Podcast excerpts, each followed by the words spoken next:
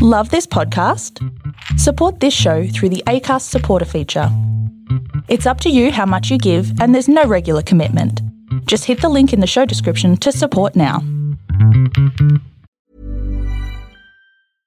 This is Paige, the co-host of Giggly Squad, and I want to tell you about a company that I've been loving, Olive and June. Olive and June gives you everything that you need for a salon quality manicure in one box. And if you break it down, it really comes out to $2 a manicure, which is absolutely insane. It's also so easy to get salon worthy nails at home with Olive and June. The difference between how your nails used to look when you did them yourself and now with the Mani system is a complete game changer. The best thing about Olive and June too is it's a quick dry. Dries in about one minute, lasts for five days, and full coverage in up to one to two coats. Visit oliveandjune.com slash perfect Mani 20 for 20% off your first system. That's oliveandjune.com slash perfect Mani 20 for 20% off your first system. When you're ready to pop the question, the last thing you want to do is second guess the ring.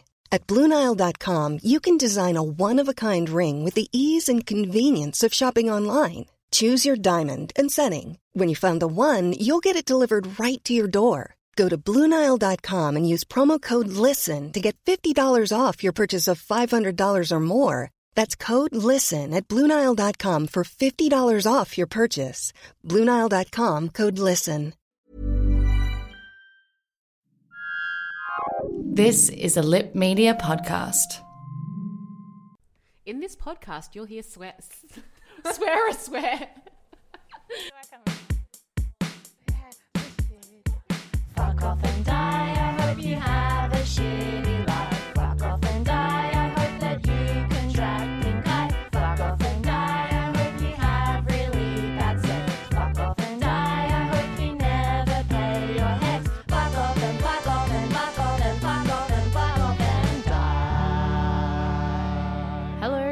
Fuck Off and Die. I'm Sarah, And I'm Jade. and we're here for anyone going through a breakup right now. If that is you, we are sending you the biggest motherfucking hug right now. Big love. Uh, it's a really, really fucking tough time, and um, It what- really sucks. yeah, it. I, I really feel for anyone going through it, and I also think um, sometimes the people around you. I think we've touched on this before, but they don't always really remember. People tend to forget how much pain they were in It's once like- they're happy again. it's like which childbirth. because it means you will too. But when you're there, it can be quite isolating to feel like nobody else understands what you're feeling. I think that if we actually remembered the pain that it was to go through a breakup, we'd never go, get into a relationship again. And then the human race would die out. and, and then we'd all be dead.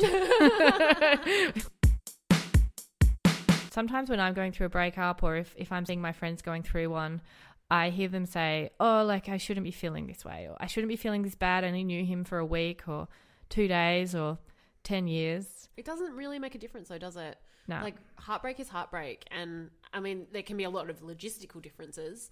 You know, dividing your assets after three days is a lot easier than dividing your assets after a decade. But the emotional pain can be equally strong for a short relationship. One of the ones that hit me hardest, I was only with the guy for like less than six months. Wow. That's still that's still a considerable amount of time and I think Well, yeah, for me it is. Yeah, yeah, you're a, you're a relationship fiend. I mean, I was with a guy for like 24 hours once, and I literally was I was wailing on the streets of Tel Aviv. I was mm. wailing, and it was so. Was si- that because you were in Tel Aviv, though? it is a really busy place. Maybe I was worried I'd get exploded. Actually, it is a pretty safe place. It feels really safe when you're there.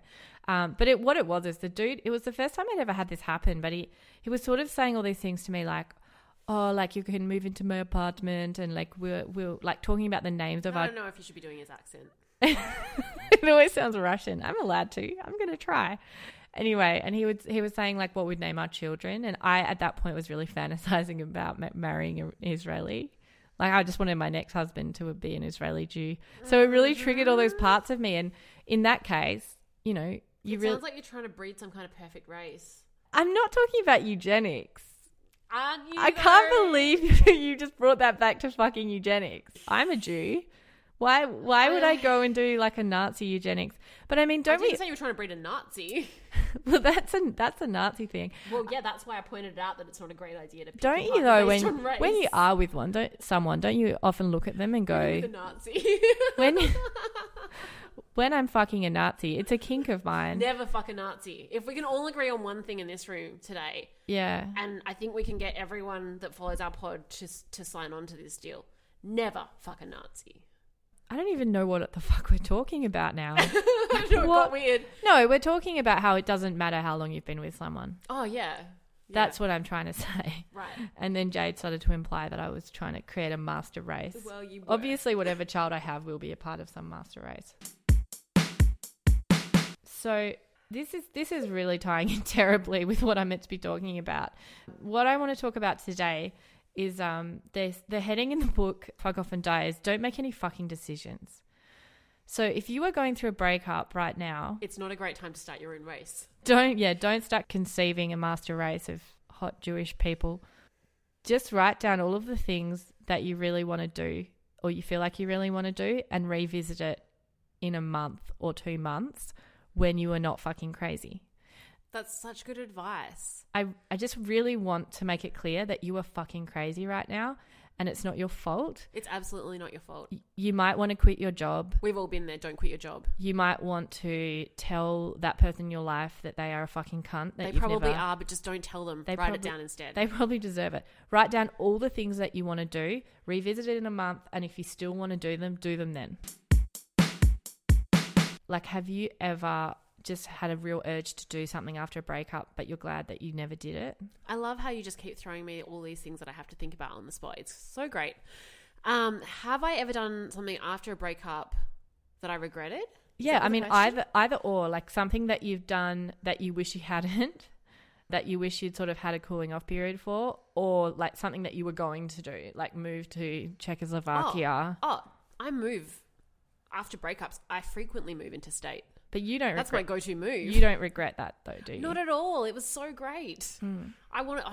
Yeah, 'Cause, because I, w- I would have left a long time ago, but I can't afford to leave.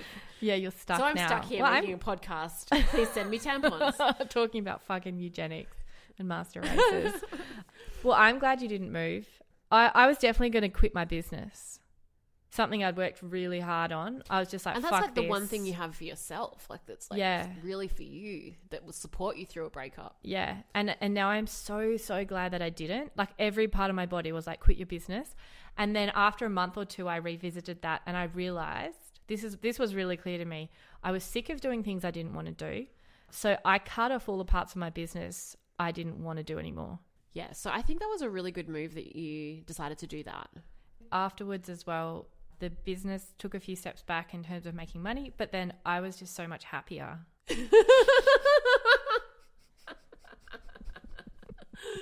And then what happened? I yeah. And then you looked up I just fucking kept working. I just kept fucking working. No, And then what? we worked and worked and worked. and then we just died. worked ourselves to death. No, what happened was And then we decided to start a podcast on top of all the things we already do. no. You know what's interesting? It's not that interesting. I'm just fucking talking about myself. Is I I had more space and more time to do things I wanted to do. So I thought we started this so we could talk about ourselves. yeah, that's true. That is true. Yeah, okay. It's- just to it's- get, just to be clear, that's why I'm here. it's very cathartic. It is. Um, okay, so you had more time to do the things you wanted to do. Yeah. So it created space and sort of brought in, you know, like projects like Fuck Off and Die and, and all those things. And Space for creativity. yeah. And I think at the beginning, though, like, I don't know if you've ever had this, but when you go through a breakup, sometimes you can get so tied in with the person you've been with that when you leave them or they leave you, you don't know what you actually like. I didn't know. So I had an ex that loved dinosaurs. And when I was with this guy, I loved dinosaurs. And then when we broke up, I was like going around being like, yeah, I love dinosaurs. And then one day, a new boyfriend was like, yeah, let's go see this thing because you really love dinosaurs. And I was like, do I?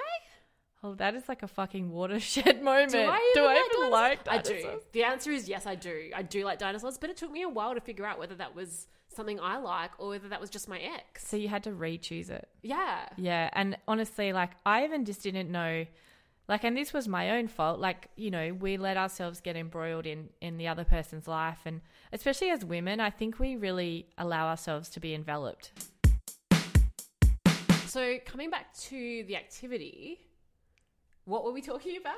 Oh, yeah, the activity is to is to write down all the things that you want to do, like burn his or her house down, Collect Um, dinosaur figurines. whatever it is that you want to do, firebomb his mother-in-law, your mother-in-law. try and clone a dinosaur out of a chicken. Write down all of those things that you really feel like you need to do. Um, But put that put them on pause. put them on pause, put that list away, and trust that your intuition will tell you later if you need to do them. And you know what? You might want to do them. You might want to move to Melbourne or Some of the greatest upheavals in my life have come from breakups. Like Yeah. they've come from me doing like I think because a breakup's such a huge disruption to your life, it does kind of inspire or free you to make other choices. Like Yeah. it can kind of have a domino effect. I think the thing you want to avoid, and this is why this activity is so great, is you want to avoid making rush decisions that you're going to regret later. yeah. But some of your ideas could actually start something really great in the future. oh, totally. So it's not about discarding all the ideas, it's about brainstorming and putting it on pause. And also, you know, when you have really heightened emotions, you aren't thinking rationally. But if, yeah, if in a month or so that idea still flies, fucking do it. Like, I, I moved to a small town Yeah, be brave. and um, it was the best decision I've ever made. But if I hadn't sort of had that rock bottom situation, which made me look at everything in my life with fresh eyes, I probably wouldn't have had the courage or impetus to do that. So your ideas aren't invalid. They're just invalid right now while you're fucking crazy. They're great ideas, just put them on pause. Okay, so social media question. If you've got a question for us, where do you send it? Uh, Facebook is at Fod Please or Instagram at Fodbook. Um, so this one's come in, and I'm just going to read it. Yeah, do it. Okay, I'm worried about dating because my ex gave me herpes. More of a statement than a question. Yeah. But I think there's a lot of stuff we can unpack and address here. I'm just going to start talking, but I feel like this is your fucking question, so you start. Okay, sure. Um, so the first thing I wanted to point out is that I did do some research on the statistics on this. So HSV1, which is commonly oral herpes, Yeah. like you'll see it as cold sores, etc. Um, 85% of Australians have that. And I think you can even get that without having sex. Oh, absolutely. You- Yeah. that- yeah, that, that doesn't have to be. It's a skin to skin contact thing. These these um, viruses are, are skin to skin contact, which means that you can get them from touching people's skin. And you get like a little outbreak sometimes of cold yeah, sometimes you'll get flares. Some people are non-symptomatic, but the, the thing that's really important that you should know is that 85% of Australians have it. So most of us. So if you do have it, don't get all paranoid and think you're unlovable, right? It's really common. Um, HSV2, which is more commonly genital warts, that one 20% of Australians have. okay. So it's still very common. A lot of people, again, don't know they have it.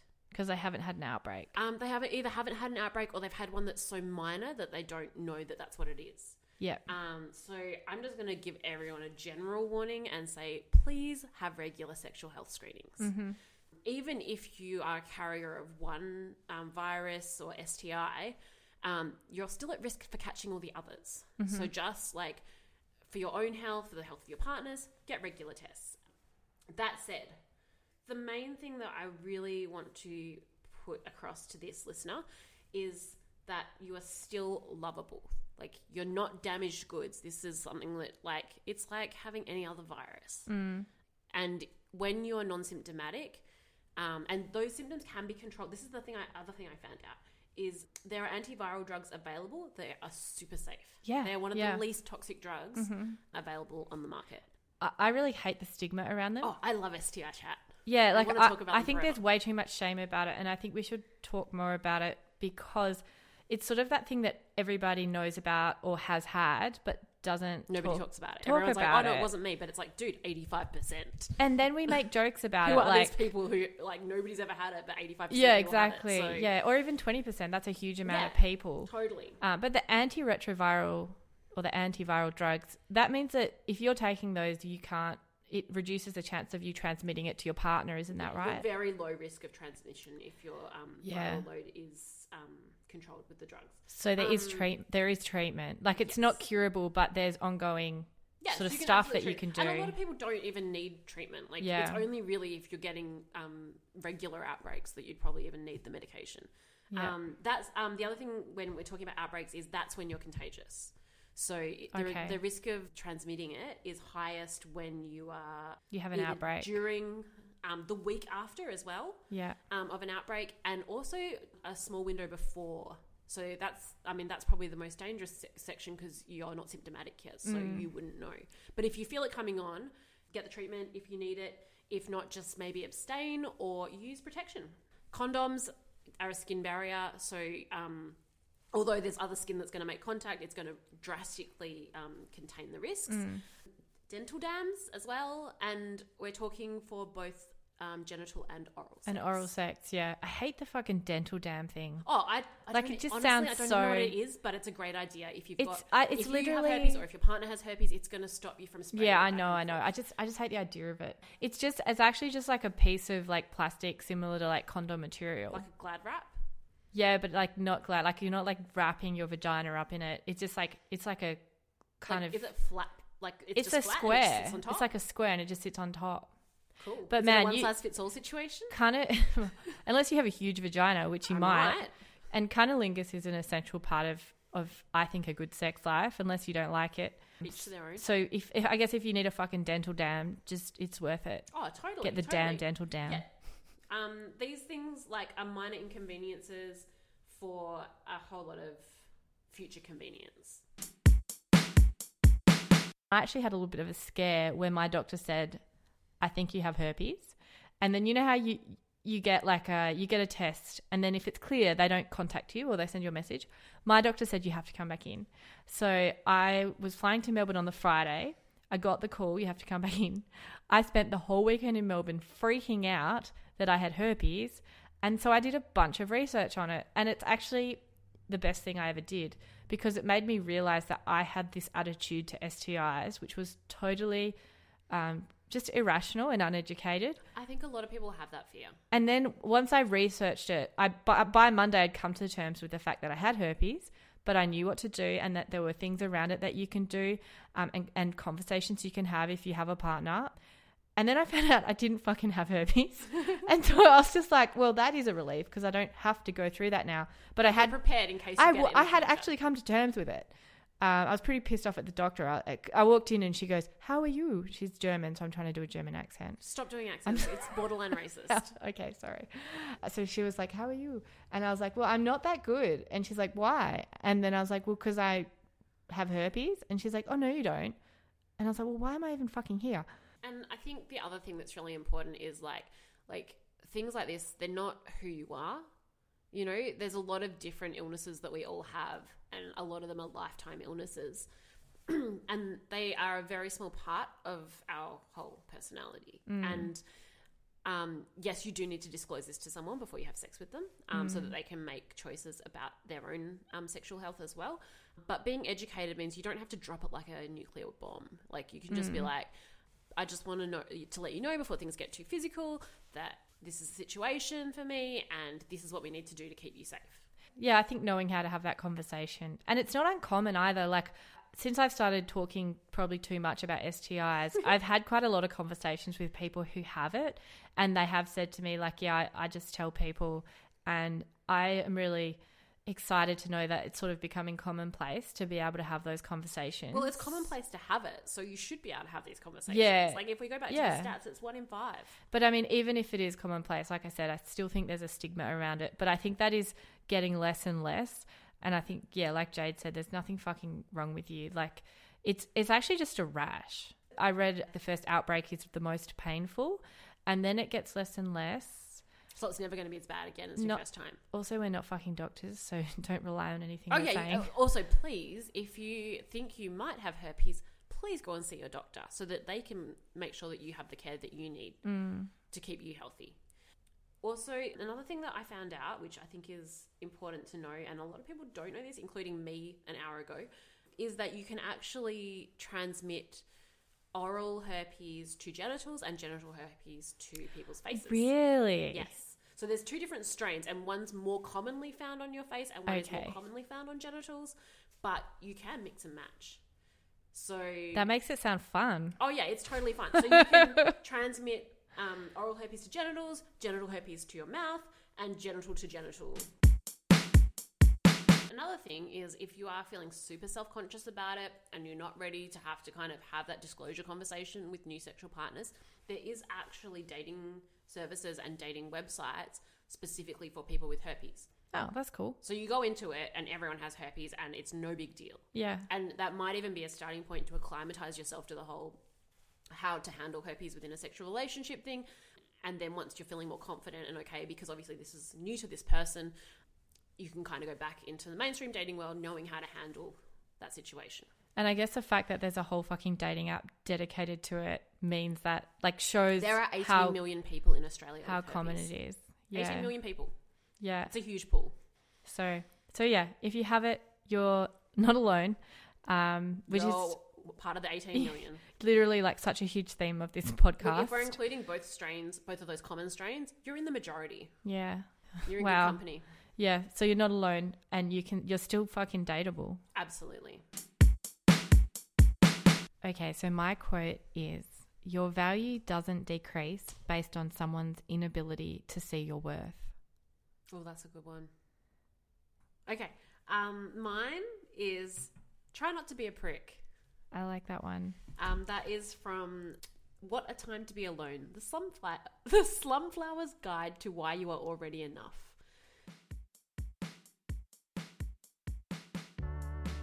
This podcast was recorded in Sarah's Lounge Room in Perth, Western Australia. Fuck Off and Die is a book you can buy on Amazon Australia and our website fodbook.com. Our theme music is by Naomi Robinson and Josiah Padmanabam. We are always looking for sponsors, so if you want to support our work, please email info at fodbook.com.